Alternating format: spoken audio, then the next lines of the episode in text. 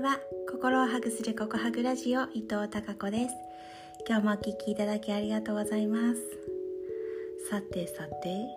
うんあそうだ。昨日ね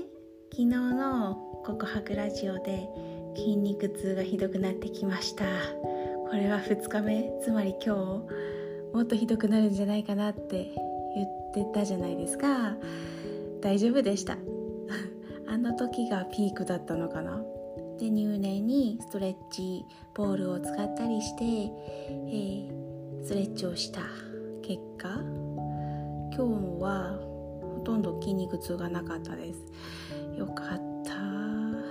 ということではい無事です。今日はですね、えー、ドラフト会議がありましたが皆さん注目されてた方とかいらっしゃったりします？えー、私は秋田に住んでるので、まあ、秋田の注目されている選手がいるので、まあ、その、うん、そのですね選手が、うん、どこに行くのかなということは注目していました。結果ソフトバンク1位指名ではい、えー競合もなく決まったということで結構あっさり決まっちゃったのでって肩透かしだったような気もしますがまあ希望のところというか、はい、予想していたところに落ち着いたというところでしょうか。えー、そうなんですよソフトバンクといえばですね実は去年、えー、うちの息子たちの後輩高校の後輩ですね、えー、次男からすると次男の1個下の後輩がですねソフトバンクさんからご指名をいただいて入団したんですね。初めてうちの、えー、まあ、息子たちの高校の野球部から、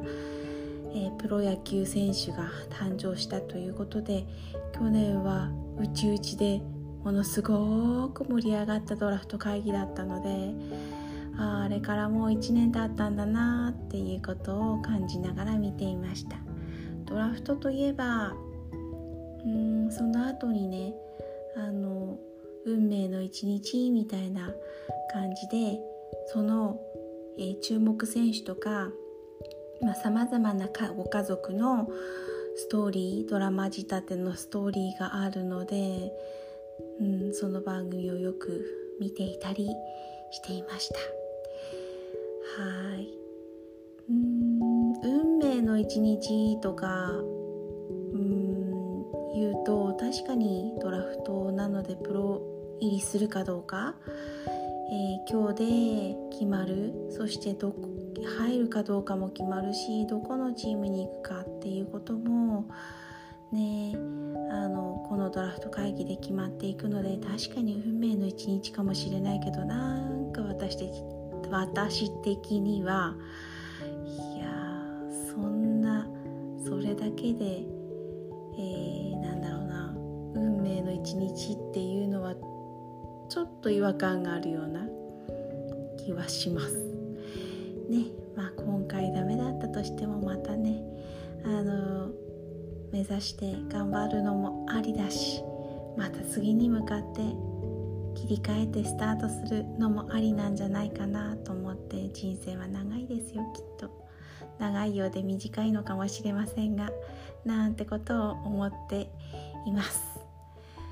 はいそれでは明日も皆さんにひまわりのようなたくさんの笑顔の花が咲きますように。